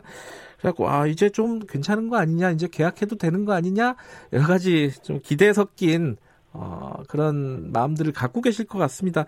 어떤 단계라고 보는 게 지금 전문가로서 보시기엔 합리적일까요? 네, 그 지금 뭐 일주일 이상 매일 그 확진자 수가 많이 줄어든 상태인데 예. 이제 이런 상황은 지난 2월 말부터 3월까지 강력한 거리두기로 한 결과물이라고 볼 수가 있겠습니다. 네. 매우 다, 다행스러운 상황이라고 보기는 하는데 네. 그런데 이제 사회적 거리두기가 길어지면서 집중력이나 참여도가 지난 3월 마지막 주말부터 이제 떨어지는 양상을 보이고 있고 네. 또 어제는 그 일요일이 부활절이라는 어떤 주, 종교적으로 중요한 시기였고 네. 뭐 이러면서 상당히 많은 이동이나 사회적 접촉이 발생을 했다고 봅니다. 그리고 음.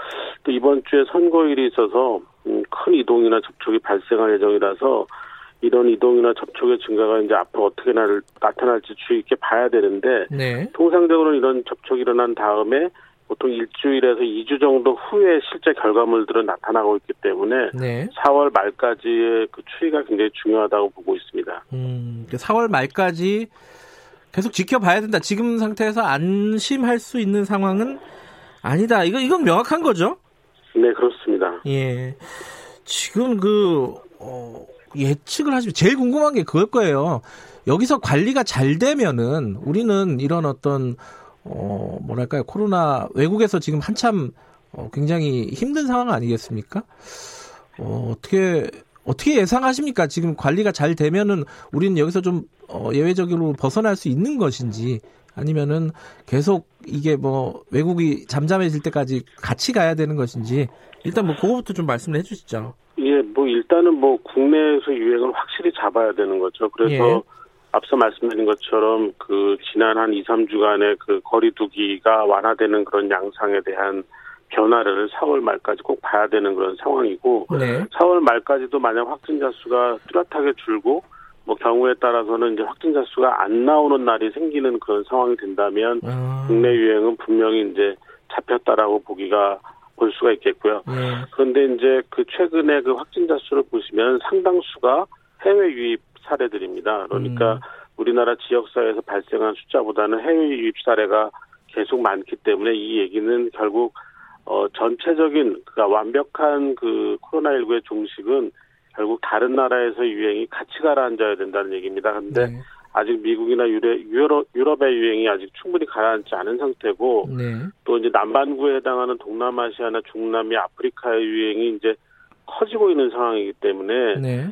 이런 나라들의 유행이 이제 줄어들거나 없어져야지 우리나라에도 이제 유입자가 안 생기고 음. 그래야지 이제 완전한 종식이 이루어질 수 있다고 생각을 하고 있습니다. 그 미국하고 유럽은요, 이게 사실은 어려운 상황이긴 하지만은 이 어떤 사태의 정점이라는 게 있을 거잖아요. 그거는 네. 좀 넘어갔다라고 봐야 되나요? 어떻게 보세요? 미국은 이번 주 다음 주가 그 가장 중요한 시기인 어, 최고 정점으로 갈 가능성이 높다고 아, 보고 있고요. 그래요? 예. 예, 유럽은 정점을 좀 지나가지 않나라는 음, 상황인데 네. 어, 워낙 이 그 코로나19의 그 전파력이나 이런 것들이 네. 그 사회 구조나 아니면 인구 구조에 따라서 좀 다른 양상을 보이고 있기 때문에 네. 어, 뭐 잘 지켜봐야 되는 상황입니다. 지금 지난 주말에 어제 어 교회에서 예배를 재개한 곳이 꽤 많았다는 뉴스가 있었습니다. 서울 지역에서 2천 곳 정도의 교회에서 현장 예배를 했다고 하는데 물론 상당수 교회에서는 다 이제 방역 수칙이나 이런 것들을 지켰다고는 해요. 근데 이게 안심해 이렇게 해도 되는 겁니까? 어떻게 보세요, 전문가로 보시기에는? 어, 뭐, 저도 뭐 종교인이기 때문에 예, 예. 사실은 이런 상황에 대한 이해를 조금 하지만 네. 어쨌든 뭐, 이 감염 전파 가능성을 낮추기 위해서 또 대부분의 교회들이 노력을 했겠지만 네. 완벽한 방역을 했다고 판단하지는 않습니다. 그래서 이런 불안전한 상황이 결국에는 유행의 또 다른 그런 계기가 될 수 있기 때문에 네. 어, 사실 이런 부분들은 좀 그좀 굉장히 자제를 해야 음. 되는 그런 상황인데 그런 설득이 좀 쉽지 않은 것 같습니다. 음, 지금도 어쨌든 방역 입장에서는 자제를 해야 되는 상황이다 여전히 그죠? 네, 그렇습니다. 네. 그거는 좀, 어, 청취자 여러분들도 좀 명심해서 들으셨으면 좋겠고요. 자, 근데 이제 질병관리본부에서 그 얘기했어요. 조용한 전파는 더 찾아내기 어렵다. 이 조용한 전파라는 게 개념이 뭐예요?